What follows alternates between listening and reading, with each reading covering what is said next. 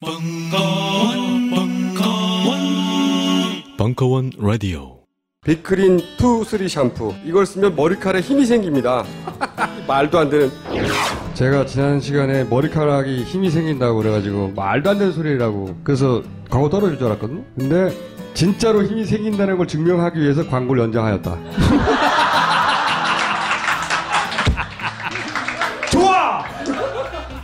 그럼에도 많은 분들이 구매해 주셨습니다. 그리고 구매 후기를 통해 인정해 주셨습니다. 딴지마켓 재구매율 53%에 빛나는 빅그린 투쓰리 샴푸 23일 후 변화가 없으면 100% 환불해드리겠습니다. 지금 바로 딴지마켓에서 확인하세요. 안녕하세요. 컴스테이션 대표 이경식입니다. 컴퓨터라고는 전원 버튼밖에 모르는 딴지스가 있다면 저희 컴스테이션으로 오셨으면 좋겠습니다. 오지랖 넓은 옆집 아저씨처럼 친절하고 상냥하게 컴맹으로서의 탈출을 도와드리겠습니다. 해치거나 물지 않습니다. 간단한 문의번호 011-892-5568로 연락 주시면 컴맹 탈출 작전 성공 딴지 마켓에 컴스테이션이 있습니다. 컴스테이션은 조용한 형제들과 함께합니다. 음악 밖의 힙합, 음악 이상의 힙합. 힙합과 좋은 친구들. 여섯 번째. 그래피티, 예술, 범죄, 혹은 중이병. 2016년 8월 8일 강연. 네, 안녕하세요. 저는 힙합과 좋은 친구들 보조 진행을 맡은 래퍼 챙스타라고 합니다. 반갑습니다. 오늘 어, 벌써 마지막 회인데요. 김봉현 평론가님께서 오늘 좀 스페셜하게 해달라고 저부터 먼저 올라오고 했어요. 보통은 평론가님이 먼저 시작하시는데, 네, 어쨌든 오늘 힙합과 그래피티라는 주제에 대해서 강연을 할 텐데요. 제가 평소에 되게 어, 약간 동경하는 예술이라서 어, 오늘 되게 기대가 많이 됩니다.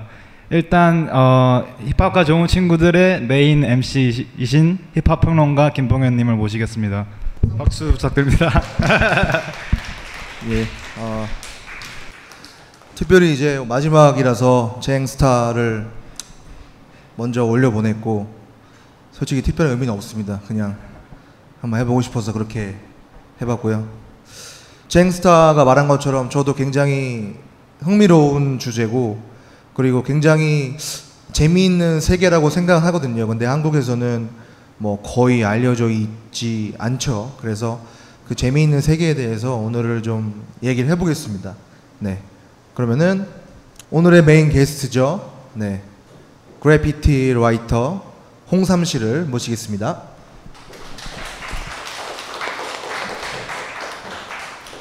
소개 한번 해주세요. 아, 예. 저는 홍삼이라는 이름으로 활동하던 라이터고요. 지금은 어, 미술가로 활동을 하고 있습니다. 그래피티 그러니까 스트릿에서 시작해서 지금은 뭐 일반적인 사람처럼 살고 있죠. 이제 미리 좀 이게 미리 워닝이라고 해야 될까? 미리 이제 좀 겨, 경고는 아니고요. 미리 이제 말씀드리는 거는 이번에 이분이 그 웃음소리 크기로 기네스북 오르신 분이거든요. 그래서 웃음소리가 굉장히 큽니다. 진짜 깜짝깜짝 놀라기 때문에 오늘 많은 분들 surprise 하지 마시라고 제가 미리 말씀드리겠습니다. 네. 아, 그러면, 아, 그리고 이분은 또 이제 그래피티, 어를 많이 그렸고, 또 스트릿 보이라는 그런 캐릭터를 그려서 뭐 비디오 게임, 아, 아 비디오 게임이 아니라 모바일 게임과 뭐 여러 기업체 같은데 이제 많이 좀 팔아 먹으셨고, 뭐 여러 가지로 예, 굉장히 실력 있는 어, 그래피티 라이터입니다. 그래서 제가 오늘 초대를 했습니다. 그러면 본격적으로 한번 해보죠. 아, 그래피티에 대해서 무슨 얘기를 먼저 할까 하다가 저의 옛날 혹은 저의 그래피티를 알기 전에 어떤 시절로 돌아가서 생각을 해봤을 때, 아, 그래피티라고 했을 때 나는 이것을 떠올렸을 것 같다, 어, 라고 생각을 해서 준비한 것이 먼저 있습니다. 아, 보여드릴게요. 바로 이겁니다. 모르세요? H.O.T. 2집 앨범 커버거든요. 네. 이게 1997년 여름 여름 방학 시작한 지 얼마 안 돼서 이 앨범이 나왔죠. 근데 그때만 하더라도 어, 우리나라에 제대로 된 그래피티를 할 줄 아는 사람은 거의 없었어요. 그리고 뭐 제대로 된이라는 말이 좀 어감이 이상할지 모르겠지만 여튼 영어를 영어답게 이렇게 그리고 뭔가 좀 알아보지 못하면서도 멋있는 어떤 그런 느낌? 음, 아무튼 뭐 그런 걸 해낼 수 있는 사람이 없었어요. 제대로. 흉내만 냈지. 근데 어, 우리 이수만 사장님의 어떤 대단한 능력으로 이런 아트 커버가 딱 탄생을 한 거죠. 굉장히 충격이었고 저도 제가 뭔지도 모르고 막 이 비슷한 거 따라고 하고 했던 것 같아요. 중학교 2학년 때 실제로 많이 연습을 했던 것 같고 뭔지도 모르고 네, 그러다가 나중에 알게 됐죠. 힙합에 뭐 이런저런 게 있고 뭐 그래피티라더라 뭐 이러면서 지금 봐도 굉장히 좀 뭐라 해야 되지 어 quality가 있어요.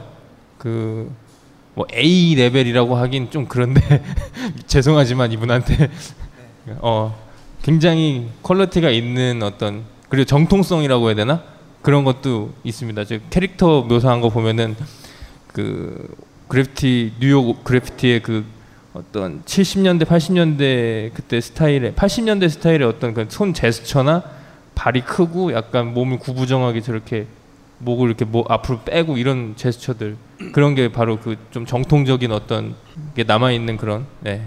어릴 때 저도 이제 이 카세트 테이프를 사서 들었는데 어, 굉장히 좀 인상적이었죠. 뭐 아무것도 몰랐지만은 뭐 굉장히 삐뚤빼뚤하고 되게 멋이 글자를 되게 약간 멋있게 이렇게 그려서 아. 어 이렇게 그리는 게 그렇죠. 어, 네. 굉장히 뭐 야 이런 게 힙합이구나 이런 게 힙합 느낌인가 막 이런 느낌도 있었고 와 되게 못 보는 걸 보여주네 뭐 이런 근데 사실 느낌이 있었죠. 중요한 지점이 네.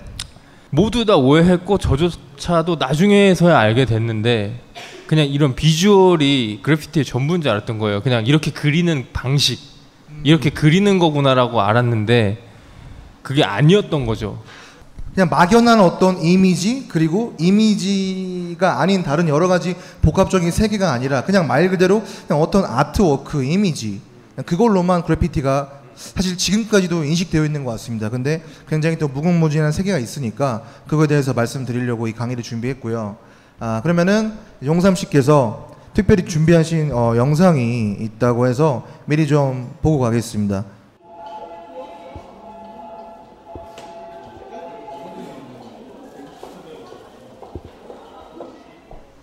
어, 이 영상이 의미하는 건 뭐죠? 어 그런 거죠. 그러니까 여기에 실마리도 있을 수도 있고 뭔가 약간 뭔가 좀 소격 효과를 주고 싶었어요. 뭔가 좀 사람들은 그냥 비주얼적인 것만 생각하고 그리고 뭐 아 뭐 비보이 대회 뒤에 있는 그런 막 글씨고 뭐 힙합을 상징하는 어떤 뭐 그냥 알아볼 수 없는 영어고 뭐 막뭐 그런 뭐 자유를 상징하고 낙서 예술이고 뭐 이런 것만 알지 막상 저런 민낯은 잘 모른단 말이에요. 그러니까 저런 걸 한번 보여드린 거고. 이게 왜 민낯인지 모르는 분들이 많을 것 같은데. 그러니까 뭐 목숨 걸고 하는 거죠. 음. 내가 내가 이 정도다라는 걸 보여주기 위한. 그러니까 그래피티는 어 랩이나 디제잉하고는 되게 더 딥하다고 볼 수 있죠. 오히려 비보잉하고 또 가깝다고도 볼 수 있어요. 몸으로 몸으로 뭔가 그 내가 이 정도라는 걸 발현을 해야만 하는 거죠. 왜냐면은 낙서 자체를 하는 것도 중요하지만 얼마나 많이 어떻게 뭐 하느냐가 그런 어떤 리스펙에 중요하고 그런 경쟁의 포인트였으니까. 근데 사람들은 그냥 그림을 잘 그리면 아 그래피티 아티스트로서 유명한 거구나 뭐 이렇게 알겠지만 실제로는 그렇지 않거든요. 네. 그러니까 지금 영상을 보시면은 뭐 눈치채신 분도 있고 아닌 분도 계시겠지만 어떤 지하철 역사이고 지금 몰래 그리는 거죠. 몰래 숨어 들어와서 저거를 금방 그리고서 이제 도망가는 그런 모습이었습니다. 그러니까 어떤 뭐 저 영상 속에 사람들이 그린 아트 뭐 그림 자체가 중요하기보다는 기습적으로 몰래 와서 뭔가 좀 불법적으로 저렇게 그리고서 도망가는 그러한 어, 게 이제 포인트인 영상이었죠. 그리고 저런 것을 이제 그래피티 세계에서는 어, 바밍이라고 해요. 그죠? 바밍이 이제 밤 폭탄이죠. B-O-M-B 거기에 현재 진행형 ing 붙여서 마밍이라고 하고요. 어 그걸 뭐 폭탄을 떨어뜨리다라는 의미보다는 이제 저렇게 어, 불법적으로 기습적으로 어딘 공공 시설에 그래피티를 그리고 도망가는 행위를 마밍이라고 합니다. 네, 부연 설명 좀 해주시죠. 네, 맞습니다. 그러니까 직접 해봤던 사람 입장에서 얘기를 하자면, 그러니까 진짜 그런 다음 날 아침에 사람들이 그걸 봤을 때 막 와 할 수 있는 그런 거 있잖아요. 아 저기 뭐가 생겼네. 그리고 그게 더 대단할수록 나는 즐겁겠지. 막 하는 상상을 하면서 하는 거죠. 네. 그렇죠. 그러니까 어떤 아트의 어떤 미학적인 부분도 중요하지만 어, 이런 어떤 그래피티를 하게 되는 어떤 가치관이나 어, 어떤 뭐랄까요 태도도 굉장히 중요한데 우리나라에서는 이제 미학적인 부분 말고는 거의 알려진 바가 없다. 어, 그렇기 때문에 오늘 이제 저희가 이제 이 강의를 준비를 했습니다. 맞습니다. 네. 오늘 철저하게 예. 네. 전, 전무한 지식의 그좀 씨앗이라도 뿌려보자. 너무 무리하지 마시고 더워서요. 네네. 네 그러면은 H.O.T 이제 다시 한번 늑대와양 오늘 집에 가서 들어보시고요. 그리고 다음 네 저희가 그래피티에 대해서 좀 이렇게 한 줄 정의를 해놨어요. 한번 얘기해 주시죠. 네. 어 위키피디아나 뭐 이런 어떤 뭐 네이버나 찾아보면은 뉴저지 뭐 아니, 그러니까 필라델피아 그쪽을 얘기를 발생지를 얘기하는데 그거는 조금 너무 시초적인 거고 본격적인 그래피티라고 볼 수 있는 거는 뉴욕에서 발생을 했고요. 문화 마지막에 낙서 문화라고 했죠. 문화가 됐다는 거가 중요하고요. 그래피티를 문화라고 일컬을 수 있는 게 뉴욕에서 발생하고 완성됐다. 그리고 스프레이랑 마커를 주로 이용하던 문화였다. 그리고 street art라는 말을 요즘에 많이 어, 사용되고 있는데 뭐 간단하게 얘기하면은 street art는 어 1980년 전후로 이제 뉴욕 맨해튼 남부의 어떤 백인들이나 어떤 여러 그런 계층의 사람들의 그 미술을 배웠던 사람들이 그래피티의 영향을 받아가지고 구체화시킨 거라고 보면 됩니다. 그리고 그들은 당연히 예술적 성취를 목표로 했겠죠. 예술가로서 페임과 머니를 얻고 싶었겠죠. 그래서 그래피티를 진화시켰고 그래피티의 어떤 개념 혹은 뭔가 행동 양식 같은 거를 많이 차용을 했고 그 베이스는 거의 동일하다고 보면 됩니다. 아 또 이제 굉장히 클래식한 어, 내용이 나왔는데 힙합의 4대 요소 얘기를 갑자기 한 이유는 어, 다 아시죠? 랩, 비보잉, 디제잉 그리고 그래피티라고 흔히 얘기합니다. 4대 요소다라고 했을 때 과연 이게 4대 요소가 맞는지에 대해서 전 사실 의문이고 제가 뭐 자료를 찾아보고 책을 읽어봐도 사실 이 4대 요소라는 정의에 굉장히 어 반론으로 아. 사용할 수 있는 근거들이 많습니다. 사실은 브롱스 얘기를 안 할 수 없다는 거 아시잖아요. 네네네. 그러니까 브롱스란 지역은 뉴욕의 다섯 개 자치구 중에서 가장 위험하고 지금도 마찬가지고요. 근데 이제 거기가 힙합이 태어난 곳이라는 건 뭐 정설이고 당연히 뭐 많은 사람들이 알고 있죠. 근데 중요한 거는 뭐냐면은 랩, 비보잉, 디제잉 이 모든 건 브롱스에서 완벽하게 태어났다고 봐도 과언이 아닐 정도로 역사적으로 이미 뭐 증명이 다 돼 있고 그런 이들이 뭐 다 거기서 이제 뭐 파티적인 문화와 뭐 갱들 간의 어떤 평화로운 어떤 싸움 뭐 이런 것들을 표현하고자 뭐 몸으로 응, 비보잉하고 이런 것들 다 있는데 그래피티 같은 경우에는 사실은 이미 아까 얘기했듯이 필라델피아 그쪽에서 넘어온 어떤 문화고 심지어 제가 아까 얘기했듯이 그 힙합 음악의 창시자라고 하는 쿨 헉이 어렸을 때 12살 때 뉴욕에 그래피티가 유행이라서 막 낙서를 하고 다녔어요. 그 사람이 DJ를 시작하기도 전에 그 정도로 되게 응? 뭔가 좀 뿌리부터가 되게 다르다는 거죠. 기본적으로 rapping과 비보잉과 디제잉은 브롱스 애들이 부, 브롱스의 흑인들이 놀던 방식이라고 보면은 그래피티는 애시당초에 다른 데서 왔고 물론 구체화되고 많은 것들을 선구자들은 그래피티가 이제 뭐 브롱스 출신들이 많았죠. 실제로도 하지만 전방위적인 뭐 브루클린이나 뭐 퀸즈나 뭐 초창기 그 선구자들이 많아요. 힙합이 나오기도 전에 실제로 그런 사람들이 백인이고 뭐 어떤 사람은 좀 히, 검정색 피부의 히스패닉이기도 하고 뭐 이런 되게 다양한 인종들이 만들어낸 거라는 거죠. 하지만 랩 비보잉 디제잉은 분명히 흑인들이 만든 게 맞아요. Puerto Rican들이 거기에 양념을 치고 더 계승 발전한 게 있긴 하지만 완전히 black이란 말이에요 기본적으로. 근데 그래피티는 black이 아니라는 거죠 사실. 네, 그러니까 물론 이제 모양새는 굉장히 좋죠. 뭐 네. 랩이라는 것과 비보잉, 디제잉, 그래피티 각자 서로 다른 것들이 뭔가 어우러지는 어떤 그 힙합을 그럴듯하게 포장하는 그런 어, 모양새로서는 굉장히 좋고 그리고 그래피티가 힙합과 완전히 무관하다는 것도 아니죠. 아시겠지만은 뭐 래퍼들, 비보이들과 그래피티 라이터가 뭐 같이 작업하는 경우도 많고 그래피티가 아트적으로 힙합과 연관되어 있는 부분이 분명히 있는데 하지만 이렇게 4대 요소이고 그래피티는 힙합 안에 이제 속해 있는 하나다라고 얘기하기에는 너무나 많은 좀 반론들이 있고요. 뭐 간단히 말씀드리면 아까 홍삼 씨가 말씀해 주셨듯이 그래피티의 역사는 힙합의 역사보다 훨씬 오래됐죠. 힙합은 뭐 빨리 잡아봐야 70년대 후반인데 그래피티는 뭐 70년대 초반 혹은 60년대까지 올라가는 그런 역사가 있고 그러니까 힙합이 나오기도 전에 이미 그래피티는 생겨나고 있었고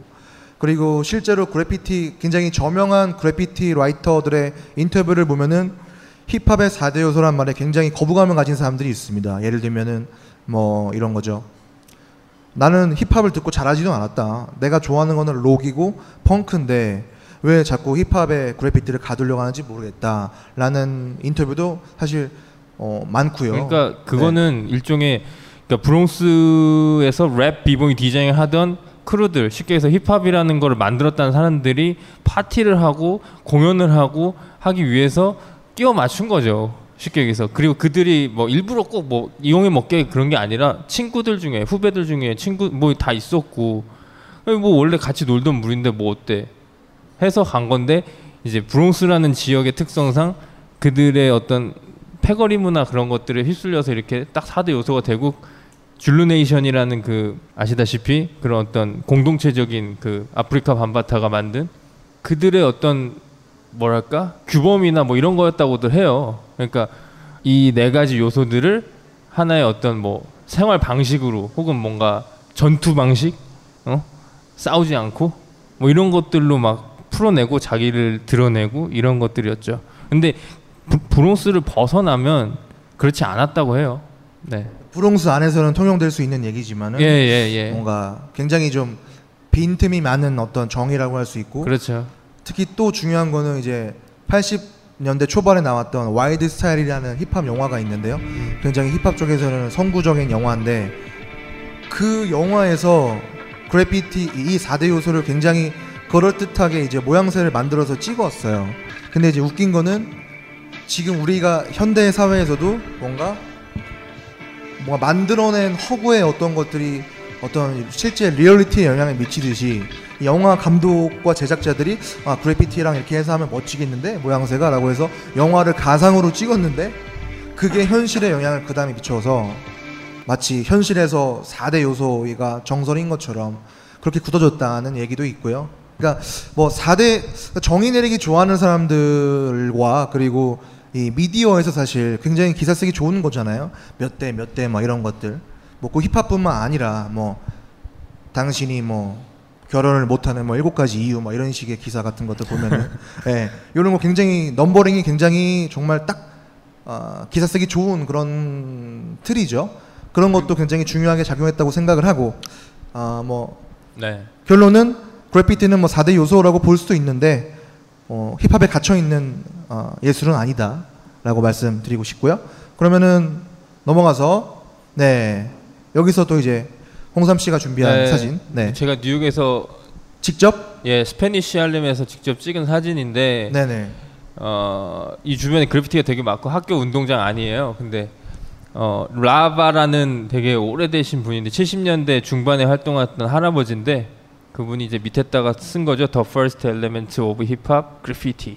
그러니까 이 말은 꼭 네. 뭐 힙합하고 엮이기 싫어 이런 건 아니지만 힙합의 요소 중에서 그래피티가 제일 처음이었다라는 식으로 어떤 일종의 그런 거죠. 네. 저도 갖고 있고, 그러니까 그래피티 그래피티 아티스트 중에 뭐 얼마나 떼돈을 벌고 잘 나가고 뭐 유명하고 한 사람이 있겠어요. 대중들한테 알려진.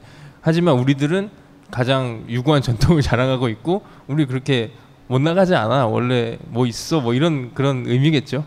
그러니까 어떤 사뭐 힙합의 4대 요에서 가장 중요한 뭐 랩 디제잉의 뭐 그냥 부록식으로 얹혀지는 그 요소로 그래피티가 사용돼 활용되는 인식되는 거에 대해서 그래피티 아티스트 그래피티 라이터들은 굉장히 좀 어떤 거부감이나 혹은 불편함이 좀 있는 것 같습니다. 네. 약간 그러니까 그래피티가 있고 힙합이 있었지 힙합이 있고 그래피티가 있었냐 약간 예, 이런 뭐 그런 비슷한 것도 있어요. 마티스 예, 같은 맞아요. 네. 예. 오늘 좋았습니다. 지금 이거 좋았습니다. 잘 치고 네. 들어왔어요. 네네. 네. 네, 그러면 넘어가겠습니다. 아, 저희가 이제 이제부터 할 얘기는 그래피티의 뿌리를 거슬러 올라 올라가 보면은 최초의 그래피티라는 거는 그림이 아니라 글씨였다는 겁니다. 이 말은 결론적으로 뭐냐면은 지금 우리가 그냥 artwork로서 art로서 소비하는 그래피티의 원류는 사실 그 art가 아니라 어 뭐라지 레터링이라고도 할 수도 있고 어 글자 그러니까 아 글씨였다는 거죠 그러니까 한마디로 네, 제가 제일 싫어하는 말이 네. 그러니까 뭐 2006년도에 이제 뭐 street art가 막 대유행을 하고 전 세계적으로 미술계 이제 미술계 대학은 나왔으니까 친구들이 있을 거 아니에요. 그들이 했던 얘기들 중에 하나가 왜 너는 메시지가 없어? 메시지가 있는 아트를 해. 근데 이해가 이해가 안 되는 게 기본적으로 그래프티는 레터로부터 출발했고 쓰기의 행위인데 이 자체가 사실은 메시지란 말이에요. 그러니까 내가 누가 너를 좋아해 뭐 난 네가 싫어 뭐 이런 것도 있지만 쓴다는 것 자체가 메시지잖아요 사실은 기본적으로 개념적으로 근데 그거를 사람들이 인식 못 하고 있다는 게 참 안타까웠어요 그러니까 좀 고지식한 질문일 수도 있겠지만 타키 183이라고 적음으로써 생기는 메시지가 어떤 거죠? 자 봅시다 저 사람이 몇 살이었냐면 12살이었어요 12살 그 무슨 얘기냐면은 12살짜리가 세상에서 자기 자신의 이름을 쓰고 다닌단 말이에요 그것도 뉴욕이란 대도시에서 그리고 이게 뉴욕 타임즈에 나왔기 때문에 그 문화가 엄청난 대폭발을 일으켜 가지고 이제 앞으로 보시면 이제 뭐 이렇게 이렇게 되는 거죠. 그왜 대단한 일이 아니겠어요? 왜냐면 그 전 그러니까 2차 세계 대전 이후의 역사를 보, 이전의 역사를 보면은 사실 완전한 그 신문제였고 물론 뭐 한 1, 200년 정도 뭐 영국이든 뭐 프랑스든 혁명도 있었고 하지만은 그런 세상이라는 게 그렇게 되게 뭔가 단계 피라미드적이고 어떤 평 평등이라는 개념 자체도 없었잖아요 옛날에. 근데 중요한 거는 그것도 어린애가 자기 자신을 드러냈고 저것도 어떻게 보면 좀 뭐랄까 정치적 행위란 말이에요. 내가 이 세상에 있고 나라는 존재가 가치가 있고 뭐 이런 암묵적인 그런 시위인 거죠 사실은. 근데 그 그것 자체가 뭐 대단한 어떤 의미를 갖고 있는 건 아니지만 메시지가 없다라고 하는 거는 그게 말이 안 되는 거죠. 예. 그러니까 이 타키 183이라 물론 당연히 본명은 아닙니다. 본인이 뭐 어떤 어떠한 이유로 조합한 이, 이 이름 네이밍인데 이 사람이 70년대 이 초반에 아 10대로서 지금으로 치면은 뭐라 할까요? 그 전보 배달이라고 해야 되나? 뭐라고 해야 되지? 그러니까 우편을 이제 뭐 퀵, 퀵 서비스. 퀵 서비스 같은 네. 그러니까 그런 거를 편지 같은 거 배달해 주고 걸, 걸으면서 자전거 타면서 지하철 타면서 이제 뉴욕에 뉴욕 근방을 이제 오고 가는 그런 이제 어린 애였는데 이제 그렇게 일을 하다가 그냥 공공 장소 혹은 벽 뭐 뭐 화장실 뭐 뒤 뒷벽 이런 데다가 그냥 이렇게 자기가 자기의 네이밍을 계속 쓰고 다닌 거예요. 근데 이게 이제 도시 곳곳에 너무 많이 보이니까 사람들이 관심을 갖게 되고 그렇죠. 또 이거에- 그러니까 네네. 기본적으로는 동네 기반으로 하던 그런 어린애들 문화였고 이미 유행을 하고 있었는데, 그러니까 보면은 브롱스 서쪽, 그러니까 맨해튼 북쪽, 뭐 이쪽 필라델피아에서 육로로 넘어올 수 있는 그런 지형적인 구조죠. 근데 거기서 유행을 하고 있었는데 얘가 막 돌아다니면서 subway 이용하면서 막 돌아다니면서 그걸 막 광범위적으로 해버린 거예요. 그러니까 브루클린 애들 얼마나 놀래. 어 뭐야? 그래서 막 나 얘 모르는데 뭐 이러면서 막 뭔가 아무튼 그런 사건이 일어난 거죠. 그리고 뉴욕 타임즈까지 실리면서 야 씨, 나도 유명해져야지 뭐 이런 애들이 많았겠죠 당연히. 우리나라로 치면은 몇 년 전에 그 선영아 사랑해 이거 어. 그 하- 많이 붙어 있었잖아요. 근데 선영이가 누구지?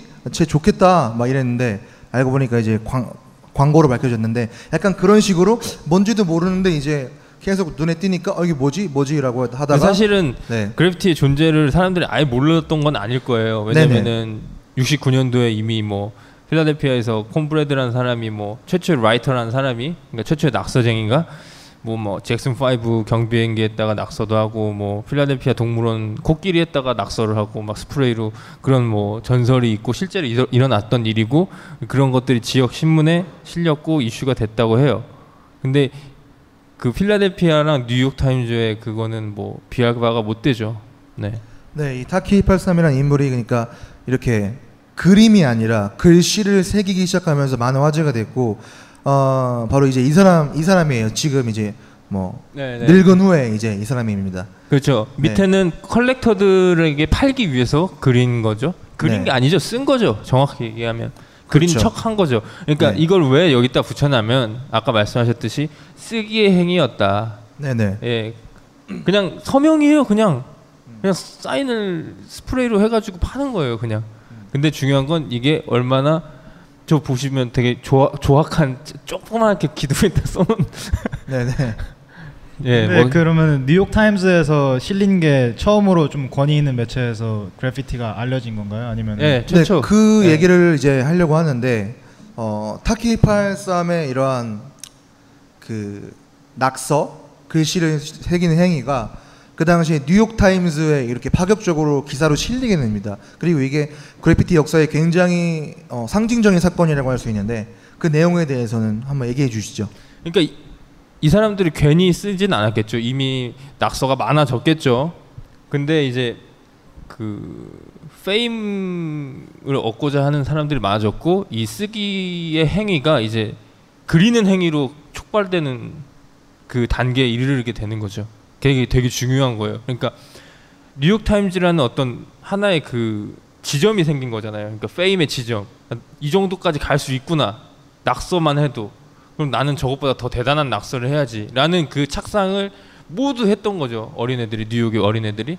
그래서 이제 발전하기 시작합니다. 그래서 경쟁이 가속화되게 되고 그냥 그 글씨를 좀 더 볼드하고 좀 더 크게 눈에 띄게 보이기 위해서 디자인을 하고 뭐 이런 다양한 활동들이 일어나게 됩니다. 네. 그리고 다음 다음 거.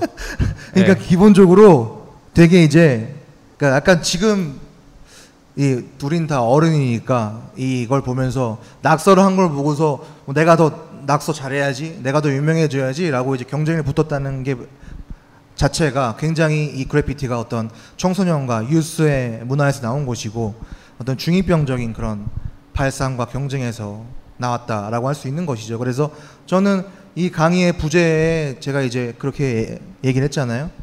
중이병과 네네. 혹은 범죄, 예술의 어떤 사이에 있는 그래피티라고 얘기를 했죠. 네. 아무튼 지금 이제 원래는 그냥 이렇게 마카나 스프레이로 이렇게 글씨를 쓰던 거를 좀 더 뭐 내가 너보다 잘났다 뭐 이런 걸 보여주기 위해서 저렇게 라인과 면이 생기는 거고 거기서 화살표도 생기고 그러다가 한 10년이 지나니까 엄청 막 디자인적으로 복잡해졌죠? 이렇게 보면. 이 위에 스타일은 bubble letter라고 하는데요. 그 왼쪽이 버블 오른쪽이 최초의 wild style. Wild style 말 그대로 wild. 좀 뭐 좀 꺾이고 뭔가 좀 거칠게 막 삐져 나가는 느낌을 최초로 시도했다 해서 wild style인데 wild style 특징은 어, 왜 그래피티 하면 제일 많이 사람들이 인식하고 있는 거 영어에다가 막 화살표 막 들어가는 거 그게 네. 최초로 나온 게 wild style이에요. 저 사람은 트레이시라는 사람이고요. 지금 죽었어요. 그리고 저기 페이스 2라고 쓴 겁니다. 왼쪽은. 이건 저 페이스 2는 어떻게 나오는 거냐면은 어, 만화책에서 이렇게 뭔가 이렇게 볼륨 있는 글씨를 쓴 어떤 그런 말랑말랑해 보이는 귀여운 글씨를 차, 그 보고 힌트를 얻어가지고 만들었다고 해요. 한번 읽, 읽고 해석해 주시죠. 아 뭐 영어 굳이 읽기 좀 발음도 안 좋고요. 아무튼 뭐 우리는 뭐 우리에게 있어서 뭐 안식처, 은신처 같은 거였다.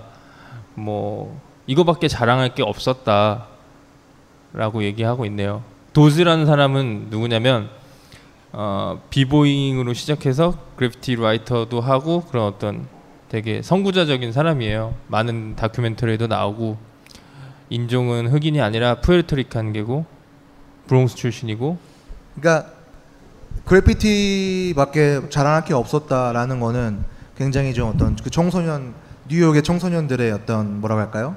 좀 소외감이나 혹은 그런 것들이 어떤 좌절감 같은 것들이 담겨 있다고 할 수 있는 것이죠. 그러니까 뭔가 멋있기도 한데 약간 네. 아웃사이더의 아, 슬프죠. 느낌도 그러니까 드는. 네. 제가 뭐 저도 연구를 하다가 느끼게 된 거고 이거 왜 이런 문화가 생겨났을까 하는 게 사실 랩 비보이 DJing은 이해가 돼요. 이해가 돼요. 왜냐면 놀다가 이렇게 했을 수도 있으니까. 근데 그래피티 이해가 안 되는 거예요. 도대체 왜 이런 짓거리를 했을까? 근데 생각해 보면은 뭐 뉴욕이든 뭐 10대든 뭐 이런 여러 가지 요소가 있기도 하지만 좀 뭔가 좀 마법 같은 그런 게 있어요. 그러니까 그만큼 되게 처절한 그런 상태에서 아무것도 없는 애들이 놀 방법이 필요했던 거예요.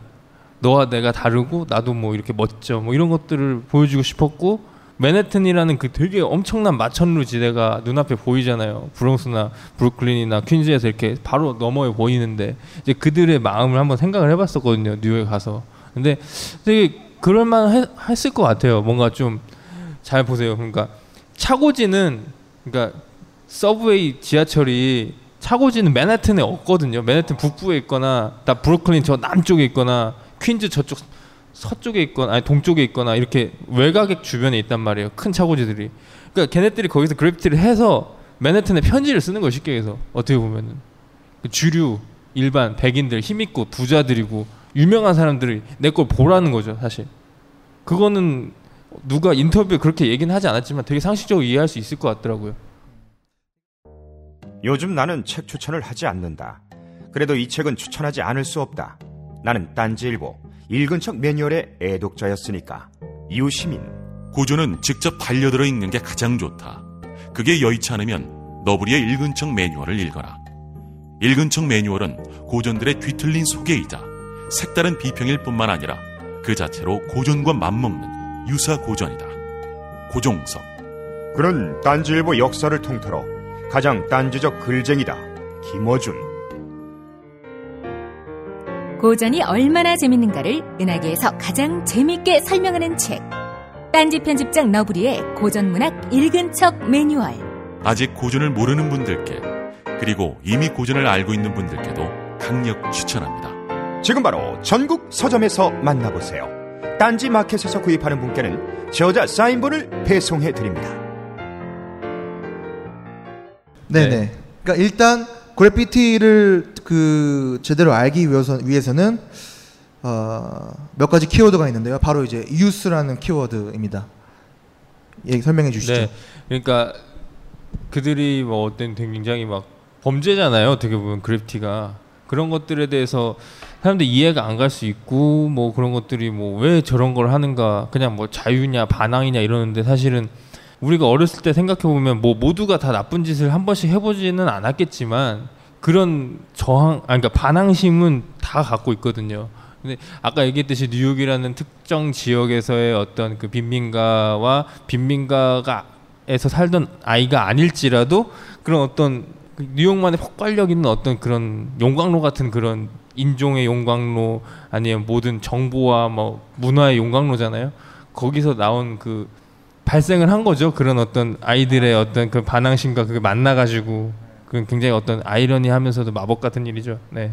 저 같은 경우도 다 크고 나서 그래피티의 세계를 이해하려다 보니까 이게 약간 성인의 합리적인 머리로는 사실 잘 이해가 안 되는 거죠. 근데 저의 착각이었던 거는 그렇게 이해하려고 하는 그 프레임 자체가 굉장히 좀 잘못된 것이었다. 그, 그 프레임으로는 이 그래피티라는 세계를 이해할 수 없다는 것이 맞는 것 같고 그런 의미에서 유스라는 키워드가 어, 왜 그들이 그래피티를 그렇게 하고 다녔는가에 대한 굉장히 중요한 키워드다라고 말씀드리고 싶고요. 넘어가면은 네 뉴욕입니다. 살짝 말씀해 주셨는데 그래도 뉴욕이 다른 도시와 어, 뭐가 다르고 어떻게 뭐가 있었기 때문에 그런 것이다라고 좀 말씀해 주시죠. 이주민들이 되게 많았죠. 뉴욕은 이주민들의 출 그 출입구였잖아요. 옛날부터 미국에. 또 뉴욕이라는 지하철 시스템도 되게 재밌어요. 보면은 아까 얘기했듯이 맨하튼으로 편지를 보낸다고 했던 표현이 뭐냐면은 맨해튼이 뭐 가운데 있고 이게 삥 둘러서 여러 군데 있는 게 아니지만 시- 지하철 시스템이 기본적으로 맨하튼은 다 지나가거든요. 다른 자치구에서 출발해가지고 그런 개념들도 굉장히 재밌는 개념이고 거기서 뭔가 더 더 열심히 하고자 하는 그 어떤 그런 계기를 줬을 것 같아요. 그런 시스템 자체가 서브웨이 시스템 자체가. 네. 그러니까 또 뉴욕의 인종적 특성이나 네네. 혹은 어떤 뭐 도시 체계라고 할까 네네. 그런 것들이 뭔가 선후 관계는 사실 솔직히 말하면 선후 관계는 정확히 모르겠는데 되게 이 그래피티 세계와 얽혀 있다는 거죠. 단적으로 뭔가 되게 구조적으로 뭔가 그렇죠. 그렇게 마치 진짜 그래야만 했던 것처럼. 예. 네. 단적으로 뉴욕의 지하철 시스템 같은 것도 대표적으로 그래피티와 얽혀 있는 것이고 왜냐하면은 그러니까 이게 사실 저희가 우스갯소리로 한국하고 비교할 때 약간 뉴욕에서 보면은 지하철 차고지 그러니까 지하철이 정차되어 있는 차고지에 밤에 숨어 들어가서 지하철에 이렇게 몰래 그래피티를 그리고 도망가고 이, 이런 게 굉장히 많았는데 그게 사실 한국에서는 좀 불가능했다 구조적으로 그러한 이야기도 있잖아요. 예, 그렇죠. 그러니까 네.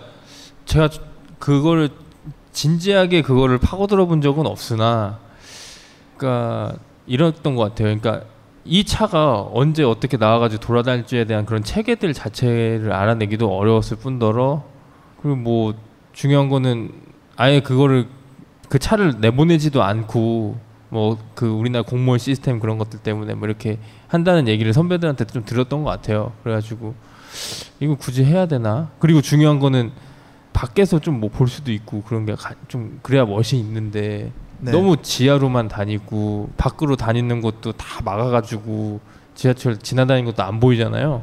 그러니까 쉽게 얘기해서 보여지지가 않는데 내가 이걸 왜 하지? 뭐 이런 생각도 들었고.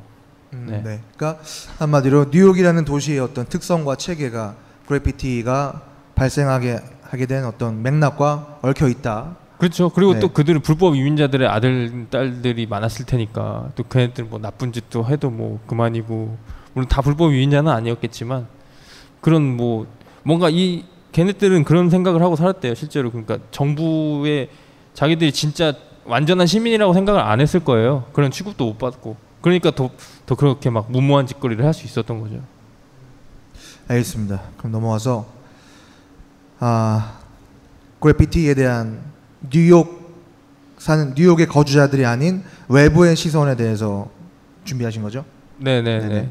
그런 거죠 그러니까 스타일워 중간 한 장면인데 저 사람이 프랑스 사람인가 아무튼 저도 마찬가지로 영화를 보면서 맨날 그러니까 뉴욕 하면 그래피티 막 이런 느낌이 들었거든요 맨날 그 벽에 막 그려져 있고 그 한국에는 없고 근데 진짜 맞는 게 저도 작년에 한국 들어오기 전에 그 브루클린 쪽 그러니까 뉴, 맨하튼에서 오른쪽으로 나가서 브루클린 부시윅 이런 정, 이런 동네들이 있는데 그 동네 가니까 진짜 돈, 동네 방네가 다 그래피티로 그냥 진짜 새겨져 있어요. 뭐 좀 그래피티가 없는 네. 곳이 더 드물 정도로 좀 갑자기 뭐 뜬금없을 수도 있지만 그러니까 이게 그러니까 뉴욕이 뉴욕의 문화라고 저는 생각을 해요. 뉴욕이라는 문화는 뉴욕의 문화가 미국의 문화냐는 아니지만 대표할 수는 있다고 생각해요. 어느 정도 어느 정도 대표성은 있다고 생각하는데 되게 초점을 맞춰야 되는 게 사람들이 계속 이해 못하는 게 왜 이름을 쓰는 거야. 왜 이름을 쓰고 왜 뭐 막 자기 이름을 막 저렇게 알아보지도 못하게 하고 막 자기 뭐 시그니처나 뭐 마킹을 하려고 하는 거 이해가 안 되는 그거는 개인이 없는 사회에 살기 때문에 그래요 우리나라 사람들이 그리고 그거의 최전선은 뉴욕이 있고 그러니까 개인의 최전선 개인이 가장 첨예하게 날카롭게 벼려져 있는 개인이란 존재 자체 개념 자체가. 그래서 나는 이런 사람이고 난 이런 걸 좋아하고 난 이럴 거고 난 이렇게 했어. 라는 그런 개념이 아주 아주 저 변방에 있는 아주 좀 사이드에 있는 어떤 툭 튀어나온 뭔가 못 같은 존재라고나 할까? 그래피티가? 그리고 그런 어떤 뉴욕의 정신 그런 어떤 개인성 개인주의 그리고 개인주의라는 게 뭐 이기주의 이런 게 아니라.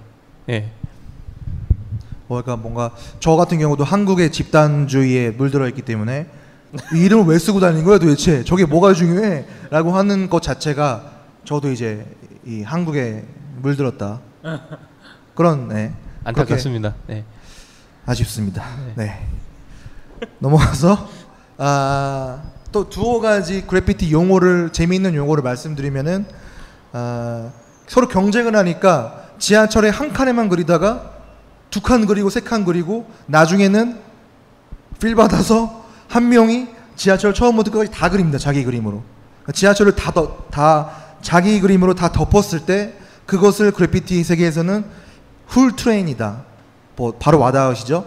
지하철 전체를 다 뒤덮었다. 그리고 이게 굉장히 그 그들에게는 멋있는 것으로 간지 쩌는 걸로 이제 받아들여지는 곳이고요.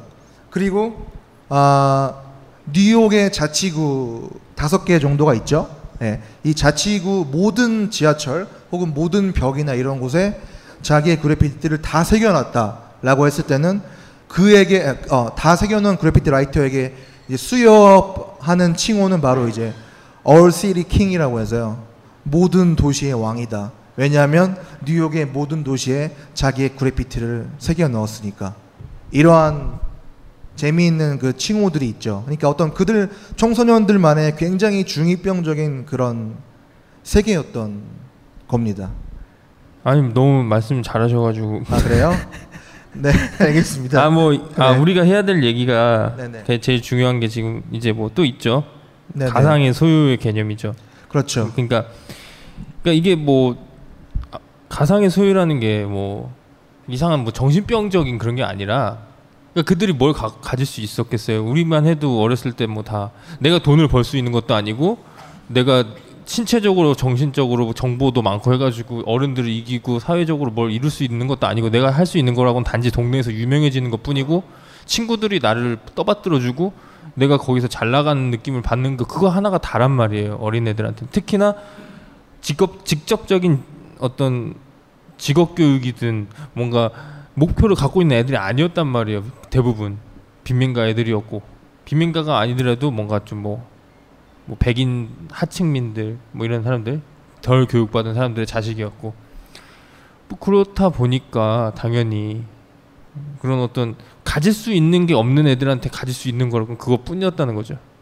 그게 되게 아이러니고 그런 것들이 가상의 소유. 그러니까 내가 내가 이- 많은 애들이 이 서브웨이 시스템 이 안에서 막 이렇게 뭔가 페임을 가지고 전쟁을 하는데 여기서 내가 승리했다.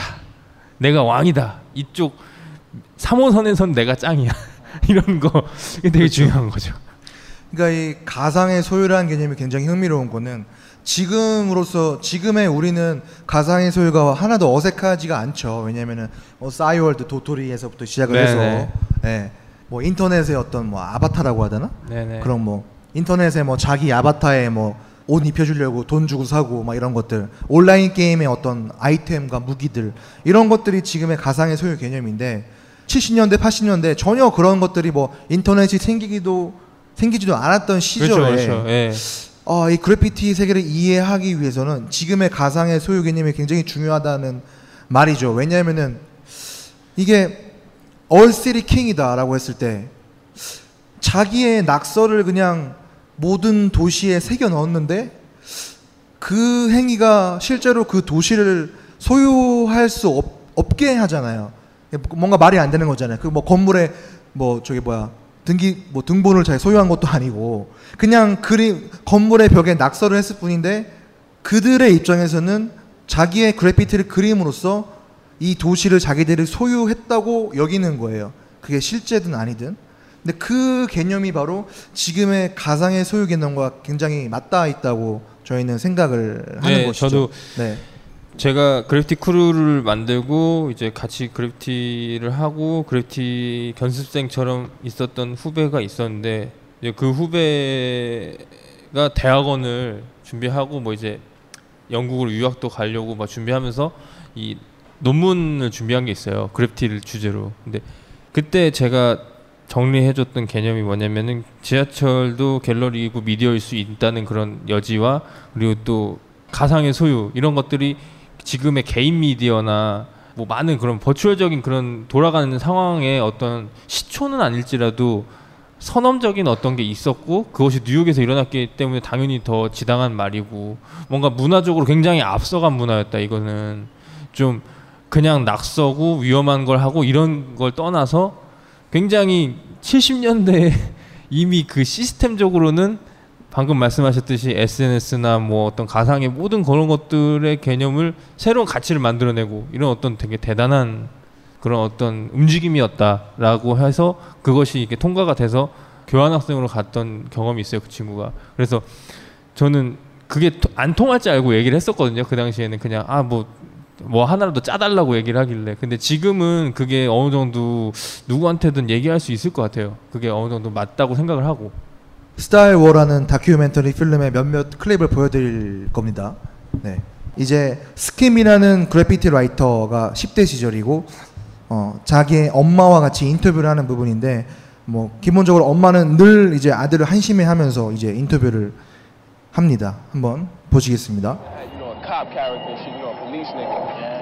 Stick, you know, in a was What decide you put around the society should go down and people that work down there 그25 and 그러니까 아들은 이제 그 도시 어딜 가든 간에 내 이름이 적혀 있고 이런 걸 보면은 어 나는 되게 뭐 프라이드를 느낀다 이런 식으로 말하고 있었고 아줌마는 이제 그게 뭐냐 막 아무 의미 없는 거 가지고 일이나 하지 이런 식으로 말하고 또 그러 그러자 이제 아들이 다시 답변하기를 아 당신 그러니까 어머니 같이 그래피티 뭔지도 잘 이해하지 못하는 사람들을 위해서 하는 게 아니라 그래피티 다른 그래피티 라이터들은 기차 탈 때 내 이름을 보면은 아 이거 걔가 했구나 이렇게 알아주기 때문에 나는 그런 애들끼리의 그 recognition이 뭐지? 그러니까 인정을 위해서 하는 거지. 모르는 사람들 위해서 하는 거 아니니까 상관하지 말라 이런 식으로 얘기했죠. 저는 이제 이 부분을 어머니가 무슨 말 했는지 대충 알고 있는데 가장 인상적인 거는 아까 웃으면서 허허허 이러면서 전 지금 우- 울지 않으려고 억지로 웃고 있는 거예요 라고 말을 했어요 어머니가 네, 그러면서 그리고 중요한 부분이 그러니까 사람들 이해하든 못하든 상관없다. 이 얘기 되게 중요한 게 포인트가 뭐냐면은 사실 저 시점이 1981, 2, 3 뭐 이때 뭐 촬영을 했겠죠. 뭐 83년도에 release 했는데 중요한 거는 저 때 딱 기점을 해가지고 street art라는 개념이 생기고 뭔가 좀 세상에 이제 그래피티가 art로 확실히 발돋움을 하죠. 근데 저 사람이 얘기하는 거는 상관없대잖아요. 누가 이해 뭐 이해하든 뭐 보든 말든 상관 우리끼리 그거라고. 그러니까 그래피티랑 street art의 가장 큰 차이점이 그거예요. 그래피티라는 문화는 안을 보고 있는 거예요. 그 공동체 안을 또래 문화 안을. 근데 street art는 뭐냐면 예술적 목표를 가지고 세상을 보고 있는 거죠. 절대 다수를 보고 있는 거예요. 나를 제외한. 물론 맥락은 비슷한데 잘 보면은 채널이나 그러니까 과녁 자체가 다른 거예요. 쟤는 지금 뭐 어른들 볼 필요 없어요. 보, 봐서 뭐해? 뭐 아저씨 봐서 뭐해? 뭐 알아? 뭐 이런 개념이잖아요 지금.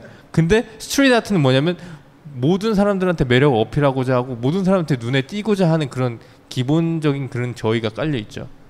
네.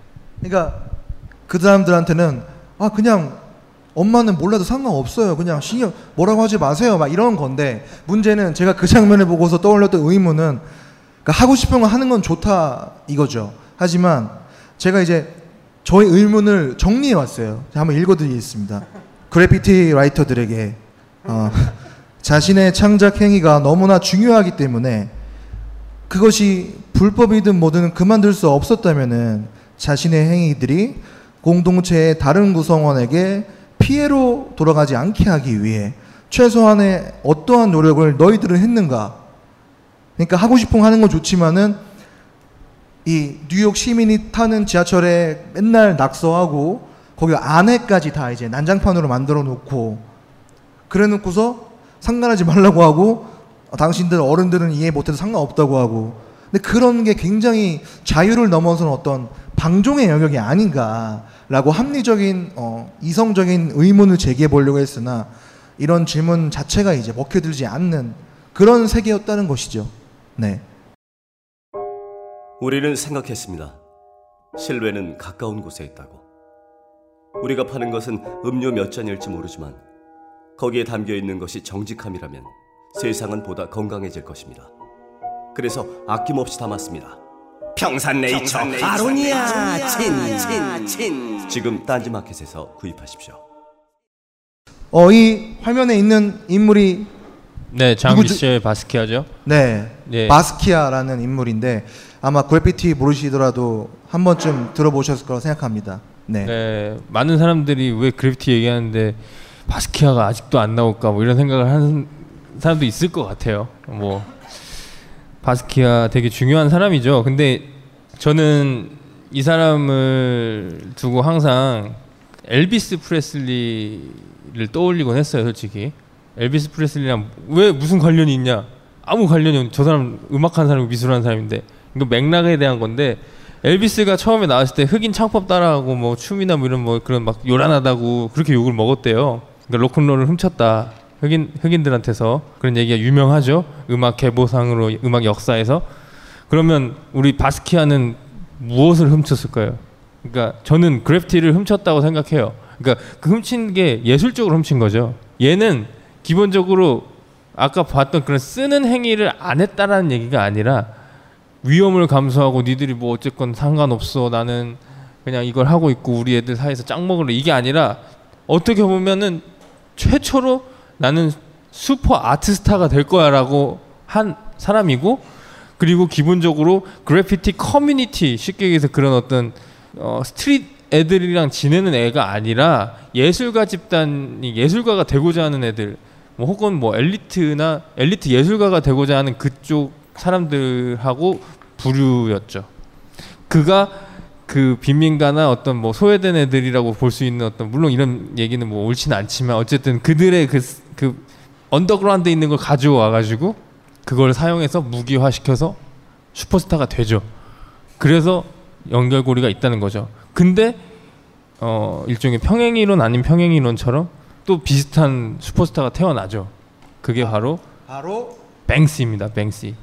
왜 또 그러냐? 왜 저 사람 저 사람 흑인도 아니고 뭐 영국 사람이라고 하지 않았어? 뭐 얼굴 모르지만 그리고 저 사람도 그냥 그래피티 한 사람이 뭐가 다 뭐가 같아?라고 하실 수 있지만 어 이제 다음 장 보시면 아 잠깐 잠깐 정리하면 안 될까요 제가? 아 근데 다음 장 꼭. 봐야 돼요. 아 알겠습니다. 네. 이게 보시면 바스키아는 지금 길거리 있죠. 저거는 영상에 찍힌 뱅시인지 뱅시가 아닐지도 모르는 어떤 인물이 뱅시 작품을 미술관에 불법으로 설치를 하는 장면이에요. 이게 지금 묘하게 대구돼 있다는 거죠. 모든 면에서 대구돼 있는 거예요. 뭔가 약간 흑, 뭔가 태극 문양처럼 마치 그런 것처럼 마치 하나인 것처럼 뭐냐면 얘는 결국엔 미술관으로 가고자 하는 애가 스트릿에서 자기를 증명하고 있고 얘는 결국 스트릿에서 뭔가 증명받고 더 스트릿 컬처적으로 뭔가 하고자 하는 애가 왜 미술관에 있지? 이런 아이러니 있잖아요. 근데 결과론적으로는 끝은 같았다는 거죠. 아트로 인정을 받았다. 네. 그러니까 모든 사실 예술이란 게 그렇듯이 뭔가 항상 뭐 상업화 논란 혹은 변질 논란 이런 것들을 겪게 되고 뭐 그래피티 역시 이제 뉴욕 청소년에게서 시작되었지만 그런 것들이 점점 확장하게 되죠. 그 중 하나가 그래피티가 이제 지하철이 지하철이나 혹은 뉴욕의 건물 벽이 아니라 미술관 속으로 들어가게 된 그런 흐름인데 그렇죠? 예, 아니고요. 아닙니다? 그러니까 중요한 건 뭐냐면은 뱅, 바스키아랑 뱅크시가 그래피티가 아니다. 이건 아니에요. 사실은 그건 아닌데 이들이 취하고 있고 이들의 모든 그, 그 아웃풋은 사실은 백인적이에요. 그게 자- 가장 중요한 맥락이에요. 백인적이다라는 거는 뭐냐면은 말 그대로 흑인적이지 않은 거예요. 기본적으로 정신적인 사유를 중시하는 거예요. 정신으로 하는 놀이적 개념을 중시하는 거예요. 그림이지만 저거 왜 왜 꽃다발을 들고 서 있어요? 저런 거 안 그려요 흑인들 절대 안 그려요. 죽어도 푸에토리칸도 안 그려 절대 안 그려요. 왜 저런 걸 왜 그려야 돼? 모르는 거야. 걔네들은 왜 저런 걸 그려야 되지? 저딴 걸 왜 그리지? 저게 나를 표현하는 것도 아니고 내가 없어 저기에는. 그러니까 얘네들은 자기를 그리는 게 아니라 남들이 보라고 그리는 그림을 그리는 사람들인 거예요. 기본적으로 페임과 머니를 원하고 성공을 원하고 그 성공이라는 것 자체가 어떤 우리가 생각하는 세속적인 거라기보다는 아트로서의 성취인 거죠. 그리고 실제로 바스키아의 그 그림의 모든 맥락을 보면은 백인 전에 표현주의 작가들의 그런 유럽의 표현주의 작가들의 것들을 다 갖고 온 거예요. 그래서 컬러만 흑인적이에요. 컬러만. 나머지는 백인적이에요. 다 솔직히 얘기해서. 지금 현대에 이르러서 바스키아를 너무 쉽게 따라하는 사람도 많이 있고 인종을 떠나서 그럴 수 있는 이유는 되게 범용적인 그런 백인적인 어떤 가치관을 투사한 그림 스타일을 갖고 있는 거죠. 그러니까 아까 제가 훔쳤다는 얘기가 뭐냐면은 그냥 갖고 와 버린 거예요. 컨셉을 갖고 온 거예요. 내가 이런 거를 하는 사람이다라는 컨셉. 이게 멋있고 그러니까. 그리고 길거리에다 그래피티를 하 그러니까 글씨를 쓰지만 중요한 거는 처음으로 암호화된 그런 이상한 걸 썼단 말이에요. 세이모라고 하는 말도 안 되는 이름을 만들어내 가지고 정말 시적인데 이게 무슨 신지도 모르겠는 어떤 글귀를 쓰고 다녀요. 79년도에 바스키아가 근데 그런 행위를 그 누구도 한 적이 없어요. 다른 writer들은 물론 바스키아는 writer가 아니에요. Writer라 하면 자기 그래피티 스타일 갖고 있고 뭐 어떤 subway system을 이용해서 자기 fame을 얻고자 하는 그런 행위를 하는 사람을 writer라고 하고 그 사람이 사실은 진짜 그래피티를 하는 사람이라는 명칭인데 이 친구는 그래피티를 하는 사람이라기보다는 그냥 낙서를 하는 사람이라고 보, 보는 게 맞는 거죠 그 당시에. 그리고 이 사람이 성공하면서 그냥 그래피티가 이 사람이 하는 게 그래피티라는 게 돼버린 거예요. 그 모든 정보와 그다음 역사 같은 것들은 그냥 서브컬처의 어떤 한 귀퉁이로 가버린 거고. 존재 책도 존재하고 역사도 존재하고 사진도 존재하지만 그런 맥락이 중요한 거고 심지어 바스키아조차도 아니 그러니까 뱅크시조차도 비슷한 맥락의 어떤 역할을 해버려요. 그래피티가 메시지가 있고 저런 어떤 뭔가 어 일러스트레이션적인 어떤 거 막 표현해야 되고 벽화와 유사한 행위라는 것이고 뭐 이렇게 이해하고 있는 거예요 그렇게. 근데 그게 아닌데 아까 처음에 얘기했듯이 쓰는 행위였고 그것이 어떻게 보면은 자아를 표출하고 내가 여기 있고 나라는 존재를 어떻게 뭔가 이렇게 어린 아이들이 이렇게 뭔가 알리고 뭔가 좀 더 경쟁하고 이런 구도에서의 어떤 그런 싸움의 어떤 맥락이었는데 그냥 그림이 돼버린 거예요. 그냥 그림 아무것도 없고 물론 의미는 있지만 그냥 그림이 돼버린 거라는 거죠. 뭔가 위험을 무릅쓰고 하고 이게 중요한 것도 아니고 뭐 그냥 그런- 행위에서 네, 네. 예술로 넘어간 네, 그렇죠. 그런 맥락을 베- 바스키아가 만들어 버린 거죠. 뉴욕의 어떤 길거리나 지하철에 이- 그렸던 그래피티가 어, 미술관으로 이제 들어가서 액자에 걸리게 되고 아까 스타일 워라는 83년도에 나왔던 다큐를 보더라도 거기에 뭐 그런 장면 나오죠. 아, 아 이제 그래피티를 지하철이 아니라 미술관에서만 보게 된다면 굉장히 아쉬울 것 같다라는 한 시민의 반응도 나오고 이제 그 반 역으로 그래피티 라이터 그러니까 그 어떤 청소년들은 굉장히 좋아하면서 인터뷰하면서 아 선생님 말이 이번에 틀렸네요. 이걸로 돈 벌 수 없다고 했는데 나 지금 이 그래피티 그려서 한 달에 2천 달러 벌었는데 막 이런 얘기하면서 굉장히 좋아합니다. 유명해졌고 이걸로 돈 벌어서 성공했어. 예, 이런 식으로.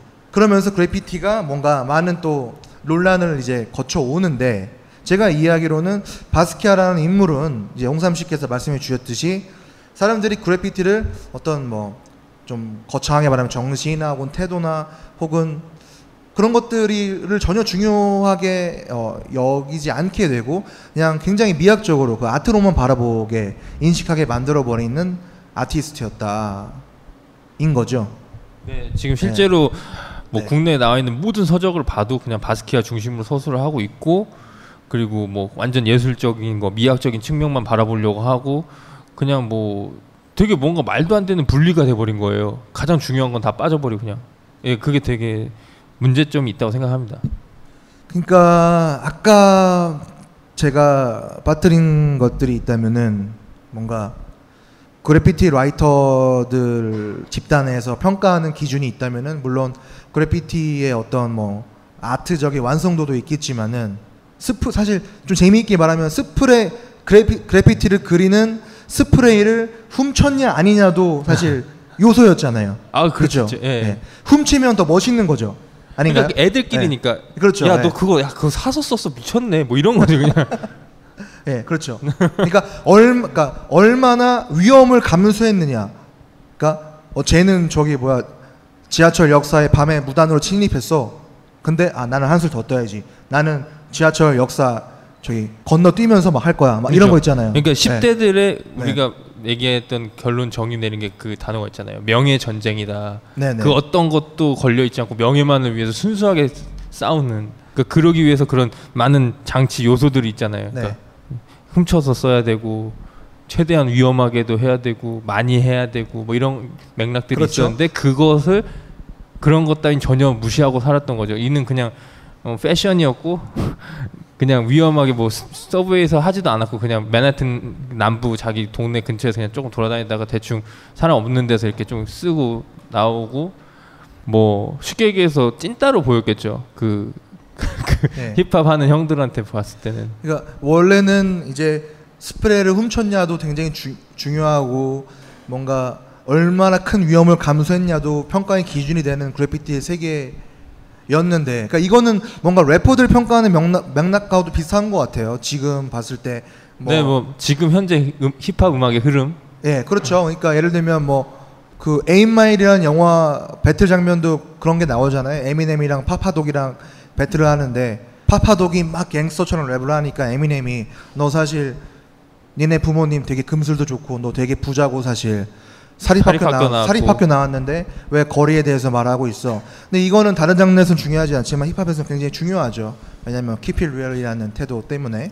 예. 근데 이제 그런 거랑 비슷한 거죠. 어떤 진정성 투쟁이라고도 할 수도 있고 네. 그 명예를 위한 어떤 여러 가지 평가 기준이 있는데 그런 것들을 다 그냥 사라져 버리게 하고 순수하게 그래피티 작품의 완성도나 미학적 가치 이런 걸로만 사람들이 그래피티를 인식하게 한 그렇죠. 런 인물이 바로 바스키아다. 네, 맞습니다. 예, 라고. 그러니까 이게 저는 굉장히 새로 흥미로웠던 게 사실 바스키아라고 하면 굉장히 뭐 사람들이 respect하고 뭐 그런 아티스트인데 이런 측면으로 보면은 이런 식의 어떤 조금은 부정적인 그렇죠. 왕관, 평가? 예. 바스키아 하면 왕관이 떠오르죠. 왕관은 원래 70년대 초에 이미 writer들이 만든 개념이에요. 실제로 그거 제일 먼저 썼던 사람들도 있어요 따로. 그리고 그 뒤에 한참 있다가 얘가 그걸 차용한 거란 말이에요. 샘플링한 거라고 볼 수도 있지 않나요? 그러면은? 아, 뭐 그것도 괜찮은 게 나쁘다는 행위가 그러니까 옳고 그름이 아니라 그러니까 이 사람이 무슨 본좌이고 이런 것처럼 묘사를 하는 것 자체는 마치 그 조상을 싹 무시하는 것 같잖아요. 그러니까 쉽게 해서 그러니까 우리나라 엘리트 미술 엘리트라고 하는 사람들 있잖아요. 미학 엘리트라는 사람들 이런 맥락을 전혀 모르고 있어요. 아예 깡그리 그냥 그냥 뉴욕 뭐 그래피티 바스키아 이 세 개 단어 이 정도 이거 갖고 이렇게 계속 조, 조합해서 말만 불리는 거예요. 네. 어, 그러니까 홍삼 씨가 직접 뉴욕에 가서 만나기도 했던 그 브롱스의 그 큰형들은 그러니까 옛날부터 그래피티를 브롱스에서 했던 형들이 봤을 때는 바스키아는 굉장히 좀 우스꽝스러운 존재일 수도 있다. 그렇죠. 다 그런 뭐 거죠? 무시하고 절대 그런 게 아니라 네. 실제로 그때 했, 그, 때 같이 바스키아랑 놀았던 형이나 뭐 이런 사람들 얘기도 있고 뭐 책에도 있고요. 그럼 뭐 보면은 뭐 굉장히 고깝게 봤고 뭐 이용도 하고 싶어 했고 좀 우습게 봤다 뭐 이런 얘기가 많이 있어요. 사실은 물론 돈 많이 벌고 유명하니까 진짜로 막 바보 취급하진 못했겠죠. 하지만 계속 뭔가 그런 긴장 관계가 있었겠죠. 근데 바스키아가 완전 이제 상업적으로 슈- 슈퍼스타가 되기 전에 세이모로 활동했었잖아요. 티네이저 때. 그 그래피티 하면서. 근데 그때 제가 알기로는 세이모도 꽤 유명세를 타서 인터뷰도 하고 그랬던 걸로 알고 있는데 그런 거는 그래피티 월드에서 존중 못 받나요? 그러니까 자기만의 스타일이 그러니까 아까 얘기했듯이 채널 자체가 다른 거잖아요. 얘는 의도 자체가 그런 거고, 아, 세이모라는 것도 그렇고, 걔가 썼던 맥락이나 이런 것들은 라이터들이 보기엔 왜 저런 거 쓰는 거야 생각했겠죠, 당연히. 저, 저, 저가 그때 있었다고 생각했을 거예요. 저 무슨 미친놈이 뭐 이상한 말도 안 되는 말을 써가지고 그 약간 유명해지려고 이상, 하고 이상이 있어. 숫자로 시 썼을 때 그런 것 같은 충격은 아니 아니었나요? 뭐 충격은 아니었을 것 같아요. 그냥 다만 근데 이 친구는 글씨를 썼지만 전 그림을 그렸다고 생각하거든요. 어, 네. 아까 뭐 아까도 막 이것저것 뭐 조합을 해서 뭐 이것저것 하지만 굉장히 정돈된 거예요. 그러니까 미술을 되게 오래 음, 그러니까 연구해 온 사람들이라면 그림을 그렸던 사람이라면 이 사람의 글씨를 보고 굉장히 그림같이 썼다는 걸 알 수 있어요. 사실은. 그 뭔가 절어 일부러 약간 저는 느낌으로 하면서 뭔가 그 전체적인 구도나 뭐 어떤 심지어 자기만의 어떤 그 스타일도 있고 그러니까 이게 꼭 뭐 이건 라이팅이 아니다 이런 얘기가 아니에요 사실은. 정말 다른 게 나타났다는 거예요. 그냥 보기엔 똑같아도. 아예 다른 반대편에 있는 개념으로 접근한 거예요 그래피티에 대해서 그러니까 바스키아가 80년대 아무래도 80년대 후반까지이니까 그때까지 어떤 그래피티계 슈퍼스타였다면 그 후에 이제 후대에 나온 그래피티계 스타가 바로 이제. 뱅크시인데 뱅크시죠. 뱅크시는 바스키아랑 또 다르게 데칼코마니처럼 그렇죠. 여러 가지 대처점을 가지고 있다는 그렇죠, 것이고 그렇죠. 아주 이게 또 맞는지 모르겠는데 조심스럽지만은 어 예, 좀 아직 뭐 뱅크시는 저명한- 예, 뱅크시는 바스키아보다 또 그래피티 어떤 본연의 정신과 태도를 살리는 방향의 아티스트라고 할 수 있을까요? 중요한 건 뭐냐면은 바스키아는 출신 성분이 중 뭐 뭐랄까 중산층이고 뭐 사립학교 출신이고 미술 자체나 이런 것들에 대한 환경을 갖고 이제 그런 걸 했다면 바스키아 아니 그 뱅크시는 그 사람이 누군지는 모르지만 다큐멘터리 통해서 보면은 그 주변에서 활동했던 사람들 보면은 시- street 출신이고 writing을 했던 사람이고 그러니까 아예 다른 거죠. 그러니까 이 사람은 미술관으로 들어가고자 해서 길거리를 사유했던 사람이고 길거리의 정신이나 이런 것들 자기 것으로 만들어서 차용한 옷을 입은 거죠. 반대로 이 친구는 뱅크시는 street 출신인데 museum을 가가지고 자기를 계속 알리고 그거를 사- 자기 공간화 시켰단 말이에요. 그런 전략 자체가 대처, 대구된다는 얘기죠. 제 얘기는. 그리고 근데 그러면서 밑에 깔려 있는 거는 기본적으로 이미지적이다. 그러니까 쓰는 행위 중심이 아니라 이미지적이라는 거죠. 그 굉장히 설명적이다. 그리고 그 안에 그 뱅크시라는 아티스트가 제가 알기로는 거의 이 사람의 정체를 아는 사람이 없잖아요. 네. 지금도 네네. 어, 이 사람의 얼굴을 제대로 본 사람이 없거든요.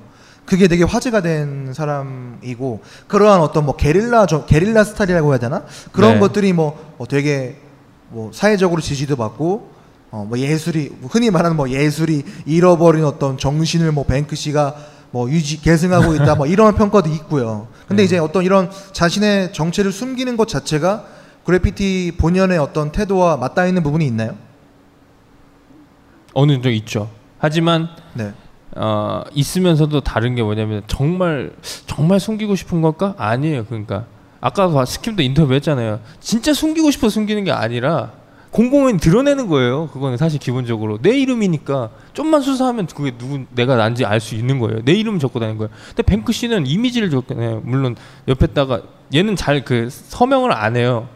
자기 이름을 뭐 가끔 쓰기도 하지만 그러니까 기본적으로 뭐가 중요한 거냐는 거에 대한 초점이 다른 거예요. 그러니까 행위 안에서 그 매 년마다 이제 뭐 막 잡지에서 루머로 뱅크시 체포됐다고 네. 이제 뭐 그냥 트롤가 트롤성 기사가 올라오면 네. 이제 수많은 팬들이 맨날 막 드디어 잡혔나 보다 재밌는- 이런, 네, 이런 일이 벌어지거든요. 재밌는 기억이 있는데 제가 뱅크 씨 사진을 직접 찍으려고 뉴욕에서 뉴욕에서 왔다 간 지 한 반년쯤 후에 제가 뉴욕 갔는데 흔적이 하나도 안 남았어. 흔적조차 알아볼 수 없을 만큼 테, 테러를 하는 거야 애들이 뉴욕 애, 뉴욕 애들이. 그러니까 뱅크 씨가 그러니까 그게 무슨 정서인지 전 충분히 이해해요. 되게 기분 나쁘거든. 얘는 얘가 꼭 나, 악인은 아닌데 막내 이름 팔아먹는 것 같고 뭐 나쁜 애 같은 우리 입장에서는 그러니까 뭐라 해야 될까 저게 뭐 그래피티라고 어. 그리고 또 심지어 츤데레적인 행동을 해요. 이상한 행동을 해. 그러니까 뉴욕에서 마치 인정받고 싶어하는 것처럼 하면서 또 그래피티 자체를 놀려 자기가. 예를 들어서 bubble letter 풍선 모양 같잖아요. 아까 봤을 때 되게 동글동글하고 빵빵한 letter. 그거를 굳이 풍선으로 만들어가지고 뱅크시라고 써가지고 벽에다 대- 달아놨어. 그건 뭐냐면은 그건 self diss란 말이에요. 뉴욕에 그런 어떤 시리즈를 많이 해놨어요. 그꼭 self self diss 같은 것만 한 건 아니고 뭐 되게 뭐 조각 같은 행, 것도 남겨놓고 막 이렇게 했는데 그런 지점이나 그런 조짐을 2014년도 중반부터 보이기 시작해요.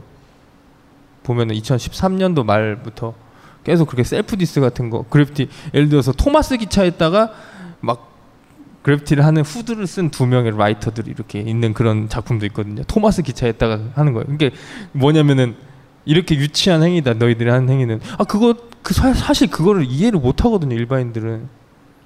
어 뱅크시는 그래피티 아티스트인데 왜 토마스 기차가 이렇게 크- 크게 만들어가지고 거기에 낙서를 하는 두 명의 남자를 세워놨을까? 이런 고민이 들잖아요. 근데 나는 알지. self diss라는 걸. 알겠습니다. 예.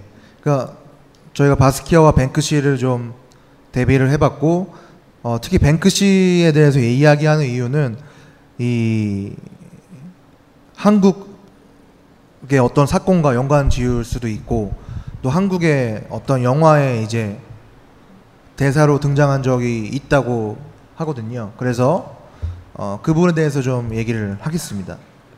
아 이건 이제 둘의 둘의 상반된 면모를 상징적으로 나타낸 그림이고요. 네, 이거에 대해서도 한번 설명해 주실까요? 네. 이 이거 왼쪽은 바스키아의 그림이고 오른쪽은 한국의 어떤 writer들이 그 무궁화에다가 train bomb을 한 거죠. 그러니까 기차에다가 bombing을 한 건데 이것에 굉장한 그 이미지적으로도 이미 차이가 있다는 거예요. 어떻게 이것이 같은 것이냐라고 하면 같은 것이 아니란 얘기죠. 제 얘기는. 근데 같은 것인 것, 것처럼 얘기가 되고 있고 그런 정보가 만연해 있고 왼쪽의 것이 그래피티의 본좌의 이미지고 작품이다라고 알려져 있는 현실이 잘못됐다는 얘기를 이 이미지 두 개를 붙여놓고 어, 보여주고 싶었던 거죠. 왼쪽의 것이 왜 더 훌륭한 것으로 알려져 있는 건가요? 바스키아 그림이니까. 그리고 이것이 바스키아니까 다 그냥 바스키아니까. 그렇죠. 그래피티 하면 바스키아 아니냐. 뭐 이런 거죠, 그냥. 그러니까 대부분의 어떤 뭐 미술에 대한 지식이 조금이라도 있는 사람들은 다 똑같이 얘기를 하더라고요. 알겠습니다. 네. 네, 내부자들 보셨죠? 네, 완전판에만 나오는 장면입니다. 네, 한번 뭐 읽어주세요. 그러니까 저 막 낙서를 막 하는데 이게 지금 심, 실제로 있었던 사건이잖아요. 그 청사초롱 든 그 G 그래피티 사건 그 G20 때 그거를 이제 영화를 끌고 들어왔던 거예요. 그러니까 완전판이 아닌 그 그 전 이전 그 오리지널 버전에서는 잘린 장면인데 신문 그 주필 회의에서 나오는 장면이에요. 이 어떤 그 왜 쥐새끼를 그려가지고 미친 놈이 막 뭐 이러면서 막 이렇게 얘기를 하는데 그 백윤식이 인류에 기여하는 창조적 예술적 그래피티의 역사와 그에 반해 왜곡과 기만의 선봉에 서 있는 그래피티를 논할 예정입니다. 전 이 이 말이 되게 중요하다고 생각해요. 왜냐하면 이게 이 우리 한국 사람들 엘리트나 좀 지식인들 그들 사이에서 그래피티가 어떻게 인식돼 있는지에 대해서 딱 나오는 거거든요. 예술 창조 그러니까 예술이라고 합시다. 창조성을 지닌 예술 그리고 왜곡 기만 그러니까 어떤 폭력적인 거잖아요. 이것이 사실은 한데 같이 있는 건데 그것을 분리해서 생각을 하는 거잖아요. 이것과 이것이 다르다. 그러니까 좋은 힙합 나쁜 힙합처럼. 그렇죠 그렇죠. 네. 그런 식으로 나눠버린 거죠.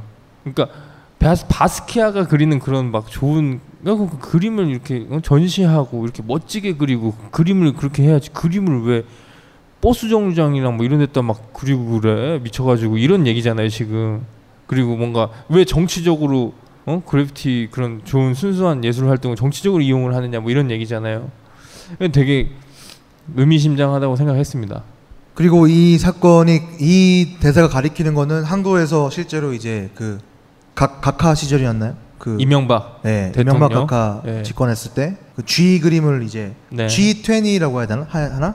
그 행사 때 예, G 그림을 그려서 그린 사람이 잡혀갔죠? 네 뱅크시의 도안을 그대로 차용을 했죠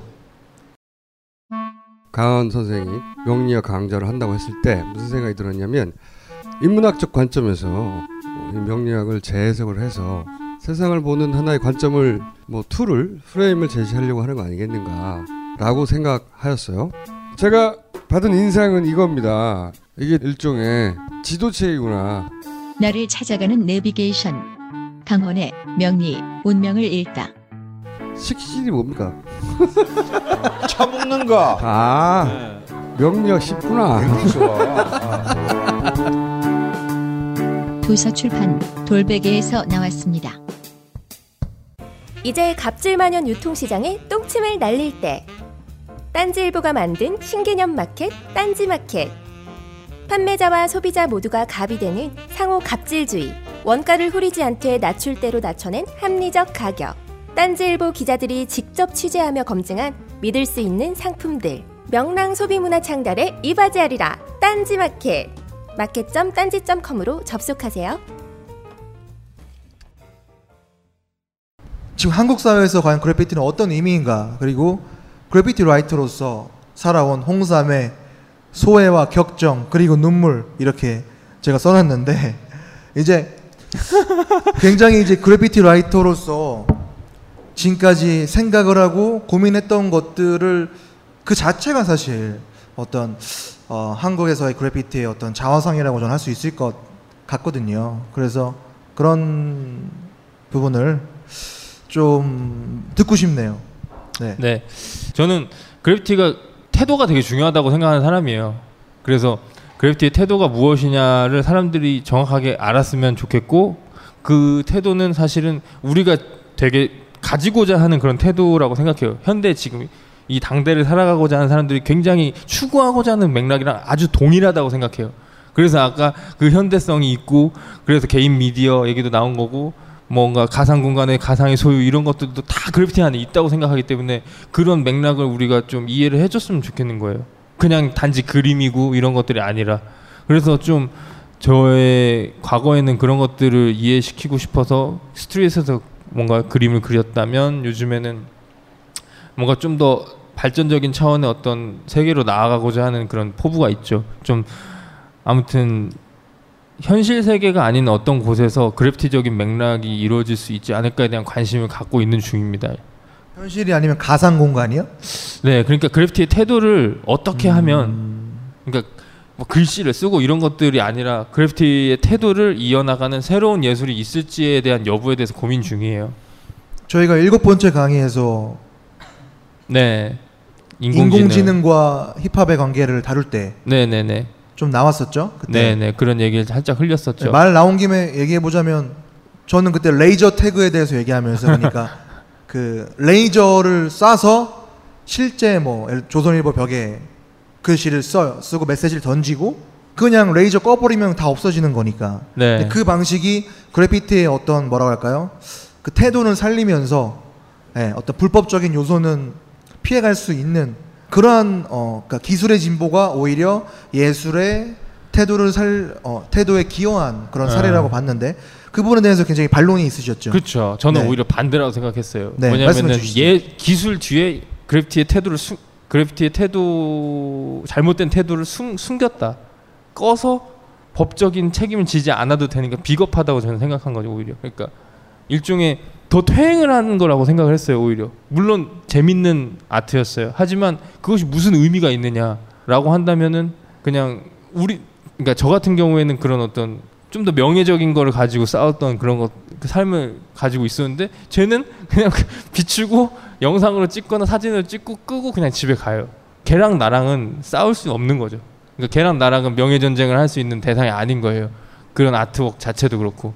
어, 그러면은 기- 궁금한 건 개인적으로도 지금도 이렇게 바밍 하실 생각이 있으세요? 뭐 청와대에 가서 바밍하고 아니요, 저는 네. 지금 다른 세계에 관심이 있다고 얘기했잖아요. 아 가상 공간. 네, 뭔가 그러니까 비겁한, 비겁한 것 같은데 이거 아닌가? 그러니까 사실은 이게 되게 위험하다고만 생각하고 그런 게 문제예요. 제가 보기에는. 그러니까 소유의 개념이라는 것 자체를 인간이 문명을 만들면서 계속 지금 발전해 오고 있잖아요. 사실은 지금 카피라이트 문제도 있어요. 되게 아시다시피 오래 전부터 대두됐잖아요. 과연 창조물에 대한 권한이라는 게 과연 이게 있는 것인가 없는 것인가에 대한 여부도 오래전부터 계속 얘기가 되어 왔고.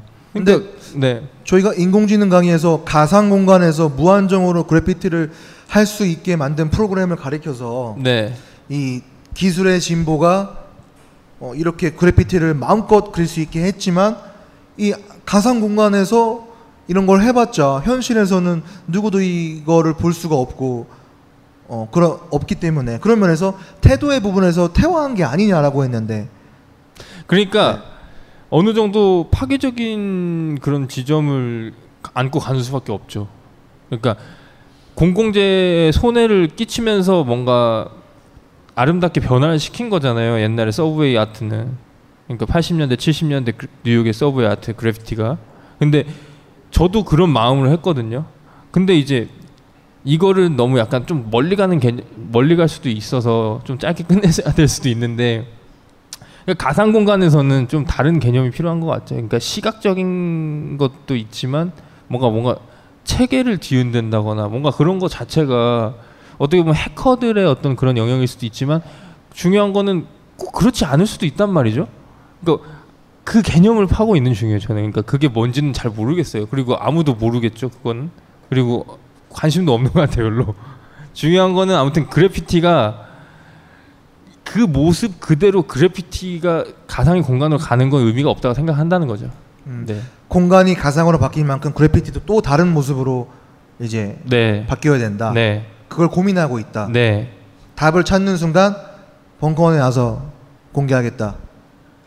있다면 알겠습니다. 존재하고 있다면 그때도 그리고 또 하나 이제 슬슬 마무리를 하려, 어, 하는 과정에서 또 하나 제가 질문을 던지자면은 네. 아까 이 사진에도 나와 이 사진 네, 네. 이 무궁화호 네, 네. 그죠? 네. 네, 한국입니다. 예. 근데 최근에 한 2년 전에 제가 기사를 봤는데 어, 지하철에 20 23차례나 기, 바밍을 한 외국인들이 1년 반 만에 경찰에 잡혔다는 기사가 있었습니다. 그래서 저는 지금의 현대 한국에서 뉴욕도 아니고 한, 지금의 한국에서 아, 이런 마밍을 하는 사람들이 있구나. 비록 외국인이었지만. 근데 이 행위 자체를 어떻게 평가를 하세요? 굉장히 그래피티의 태도를 지켜나는 아름다운 지켜내는 아름다운 행위인가요? 아니면 되게 어리석은 행동인가요? 아니면은 뭔가요? 네. 아 제가 제가 뭐 그래피티는 어떤 거다라고 가르쳐 주고 했던 그런 친구들 중에 한 명은 저한테 이제 뭐 keep it real 뭐 이런 것들이 좀 없어졌다라고도 얘기하는 친구들도 있는데 중요한 건 뭐 일단 기본적으로 그래피티는 영보이 문화라고 생각해요. 그 어떤 것보다 왜냐면 기본적으로 다른 것들은 불법적인 게 아닌데 이건 불법적이기 때문에 유년 시절에 청소년 시절에 하는 게 제일 유리하거든. 안 잡혀 잡혀가도 안 감옥에 안 가니까 그냥 권고만 받고 적당히 뭐 소년원에서 좀 있다고 해도 뭐 빨간 줄까지는 안 갈 수도 있고 뭐 그런 건데. 여튼 제가 뭐 짧게 혼자 글을 썼던 경우 그 기억이 있어요. 이 한국의 그래피티 기차에 딱 하고 뭐 이런 외국인들과 뭐 왜 도대체 하는 것이냐. 이것이 돌아다니지도 않을 거고 제대로 돌아다닌다 해도 금방 없어질 거고 사람들은 정보가 없기 때문에 저게 뭐가 대단한 건지도 모르는데 즐기지도 못할 오락거리를 제공하는 거잖아요. 아무 의미가 없잖아요. 근데 왜 하느냐 저는 일종의 그냥 뭐 제사의 행위라고 생각을 해요 그러니까 그러니까 제사. 조, 예 조상들하고 내가 이어져 있음을 확인하는 거죠 내가 어떤 어디서 왔고 그리고 그것들을 되풀이하는 그 형식을 하면서 형식주의적인 행동인 거죠. 쉽게 얘기해서 내가 누군지 확인하고 그리고 내가 있는 이 공간 혹은 다른 공간에서 그걸 실험하면서 뭔가 나의 정통성을 알리려고 하는 그런 거죠. 쉽게 얘기해서 제사를 지낸다는 거는 그 자기가 조상이 있고 어떤 뭐 집안 사람들한테 제사를 쥐고 있다는 것도 유교적으로 봤을 때 그런 거 있잖아요. 내가 내가 이런 권한을 갖고 있는 적통이다. 그런 거 있잖아요. 난 진짜 정통이다, 적통이다라는 그런 거. 그러니까 뉴욕의 그래피티를 재현을 하는 거잖아요. 저거는 뉴욕의 서브의 아트를 그런걸 보여주는 거죠. 내가 정통이다. 너희들 지금 이 세상에 이런 것들이 사라진 줄 알았지? 나 아직도 이런 걸 하고 있고 할 수 있고 이렇게 나는 위험한 걸 해냈어. 감옥에 갈 수도 있는데 혹은 벌금을 3, 400만 원 낼 수도 있는데 했단 말이야. 그러니까 나를 존중해. 너희들보다 내가 위에 있어. 라는 그런 맥락의 행인 거죠. 뭐 존중하겠습니다. 네. 저는 이- 개인적으로 그래피티를 되게 동경하는 이유 중에 하나가 그러니까 저는 그러니까 그 큰 의미에서 그러니까 다른 사람들한테 직접적으로 해를 끼치지 않으면 않은 행위는 법 불법 이거는 어차피 사회적으로 만들어진 그 사회적으로 타협된 사회적으로 동의된 그런 규정이기 때문에 개인적인 도덕성으로 따졌을 때 야, 나는 이게 세상에 더 기여하는 거라고 생각해 그리고 나는 남한테 진짜 물리적이거나 정신적인 피해를 끼치지 않는다라고 음. 생각하면은 그건 자기 자신의 세계에서는 그건 불법이 아닌 거죠. 그냥 창조적인 네. 행위고 그렇기 때문에 오히려 그러니까 뭐 사회적에서 만들어진 규범을 상관 안 음. 하고 나는 나만의 세상에서 내 그림을 그린다 이런 게 멋있어가지고 네. 항상 그래피티를 되게 멋있다 생각했었죠. 피해를 실제, 실제로 끼치고 있지 않나요? 어떻게 지금- 피해를 끼치? 지금 제가 아니 제가 살고 있는 연남동에 반 보면은 네. 가게들 셔터 내리면 셔터에 다 그래피티 있어요. 근데 저는 되게 멋있다고 생각하고 이태원 같은 데 돌아다니면서 네. 그래피티 보면 와 서울도 이런 게 있구나 멋있다. 근데 저는 그게 옳고 그름의 문제는 아니, 제가 말을 하고. 일단. 네. 예. 근데 저도 제 가게가 아니기 때문에 와 우리 동네에 이런 것들이 있네. 뭔가 예술혼이 느껴져. 와 이렇게 생각할 수 있지만 제가 가게 주인이면은 셔터에 누가 걸어놨어요. 지우기도 귀찮고 지우면 돈 들고. 그럼 피해 입힌 거 아닌가요? 아 피해죠. 당연히 피해죠. 피해라고 사회적으로 생각할 피해죠. 수 있는데 네네. 이제 하는 사람은 피해라고 안 생각할 수도 있겠죠. 아, 뭐난 그냥 하는 거고. 아니 무조건적인 사회적인 피해고 무조건적으로 사회에서 봤을 때는 악 쪽에 속하죠. 예, 그걸 근데 만약에 그게 없죠. 뱅시 그 알고 보니까 뱅시 그림이었다면은 그게 돈이 되니까 유명 유명세가 있고 그러니까 엄청 좋은 거지. 그 우리나라 사람 그 바로 뛰어다가 이제 팔든가 이제 하겠지. 저의 잘못인 게 제가 또 합리적으로 생각하려고 했네요. 죄송합니다.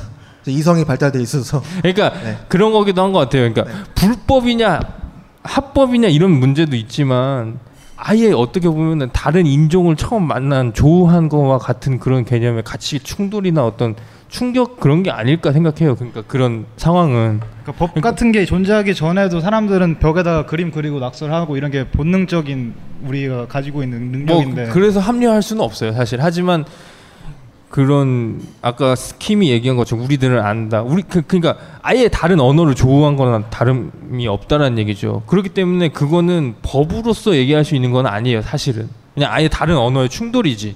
예 저는 그렇게 생각해요 뭐 서울 시 공무원들은 법으로 얘기해야죠. 그렇죠 있고. 그렇죠 하지만 그러니까 개념적으로 미학적으로는 그럴 수 있다라는 그렇죠. 얘기죠 네. 예. 하지만 그렇게 불법이니까 아예 나쁜 거고 가치 없는 거라고 하기에는 그런 건 아니다. 아 그것이 처벌을 받는다고 해서 그게 처벌 무조건 받으면 안 된다라고 생각하지 않아요 저는 그냥 뭐 사회적으로 잘못된 건 처벌 받을 수 있다고 생각해요 다만 이거- 저는 네, 이거- 저는 안 걸렸을 뿐이고 음, 아니, 제가 이제 신고하면 되거든요. 그러니까 이거는 마치 세- 힙합 샘플링이랑 비슷한 거죠. 제가 봤을 때. 그렇죠. 샘플링이 정당하게 clear를 저작권 지불 안 하고 노래를 남의 노래를 써서 샘플링해서 만들었는데 그게 너무 예술적으로 훌륭하면 또 법적인 것과 약간 또 미학적인 것과는 구분할 수- 구분해야 하는 어떤 그런 그렇죠. 지점들. 많은 면에서 네. 정말 힙합의 모든 맥락과 그런 프로세스가 그래피티에 그대로 적용이 되죠. 네. 예.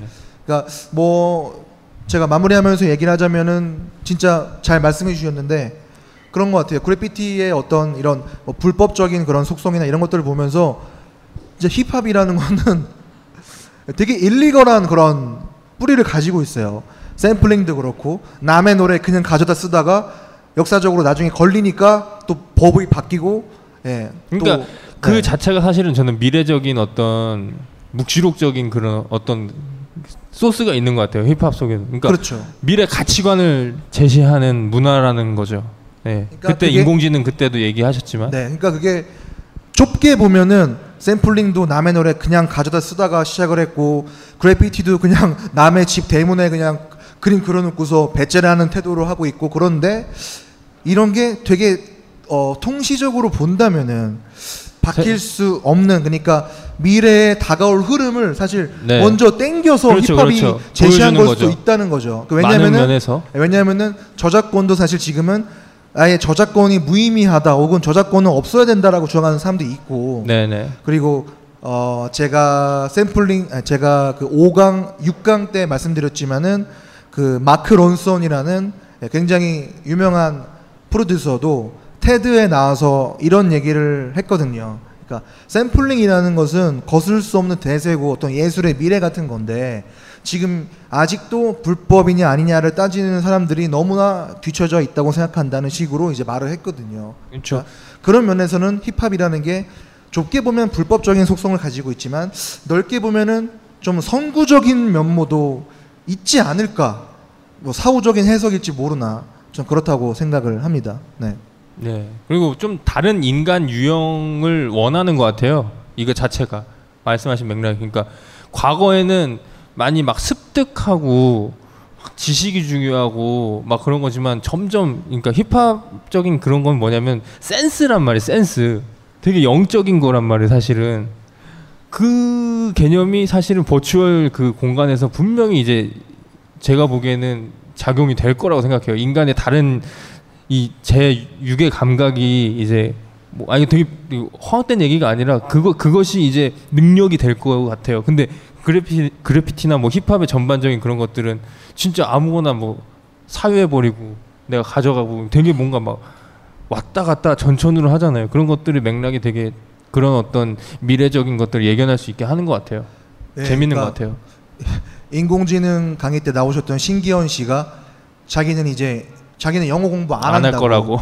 왜냐하면은 미래에는 영어 단어를 암기하거나 영어를 잘하지 않아도 충분히 잘 살 수 있는 하- 대화를 시대가 할 수. 있는 그런 네. 시스템이 그렇죠. 예. 저는 그게 되게 인상적이었고 되게 비슷한 맥락으로는 시- 여- 대학교에서 시험 볼 때 이제는 인터넷 주고 시험 보잖아요. 네. 일, 일부분적으로. 그러니까 뭔가 시험에서는 암기라는 건 굉장히 중요했는데 그런 것들이 의미가 그렇죠, 없어지고 그렇죠. 패러다임이 바뀌고 그러니까 이런 식으로 힙합이라는 게 긍정적으로 보자면은 뭐 미래의 어떤 그런 것들을 이제 뭔가 그렇죠. 좀 힙합 제시했던 그 게 어떤 아닌가. 개념이냐면 영어 책을 공부하는 거는 옛날 과거에 음악하는 사람이고 지금 그냥 턴테이블 와서 턴테이블 잘 쓰면 되잖아요. 그러면은 beat making 잘 하면 두드리면 되는 거고 아예 다른 맥락인 거죠.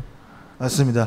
어, 이렇게 뭐 이런 얘기를 하면서 오늘은 좀 마무리를 해야 될 것 같습니다. 네. 네. 뭐 마지막으로 하신 말씀 있으신가요, 홍삼 씨? 네, 뭐 그래피티에 대한 어떤 정보, 지식 이런 것들을 정리하는 건 이제 김봉현 씨랑 둘이 하기로 했고요. 언젠가 책이 나온다면 한번 훑어보시길 바랍니다. 네, 이상입니다. 아니 뭐 스프레이 훔치듯이 그 책도 훔쳐서 훔쳐 보셔도 저희는 괜찮습니다. 왜냐면 저 그래피티에 그래피티의 어. 태도를 가지고 있기 때문에 뭐 훔쳐 보셔도 마지막에 빵 터졌어. 네. 야, 괜찮습니다. 역시 한 번은 네. 웃겨야겠다는 저 의지. 진짜 대단해. 네, 네, 네. 아, 뭐 오늘 아, 오늘 강의를 마치면서 이제 저희 9주 동안이나 어, 아, 연. 이어졌던 힙합과 좋은 친구들 강의를 마무리하겠습니다. 아, 뭐 근데 저는 벙커원에서 이렇게 힙합에 대해서 깊게 그리고 이제 다양한 분야 분야와 만나서 확장하는 이런 내용을 이제 강의할 할수 있게 해주셔서 저는 굉장히 감사드리고 있습니다. 예, 저에게 또 새로운 도전이었고 힙합 커뮤니티를 좀 벗어나서 다른 어, 바운드에서 했던 강의였는데 저는 굉장히 즐겁게 했고 사실 강의를 하면서 저, 자, 저 자신도 좀 굉장히 발전한 것 같아서 또 기분이 좋고요. 매주 오셨던 분도 있고 오늘 처음 오신 분도 있지만은 모든 분들께 감사드리고 뭐 다음에 더 좋은 시리즈로 또 찾아뵙도록 하겠습니다. 그럼 여기서 마치겠습니다. 네, 감사합니다.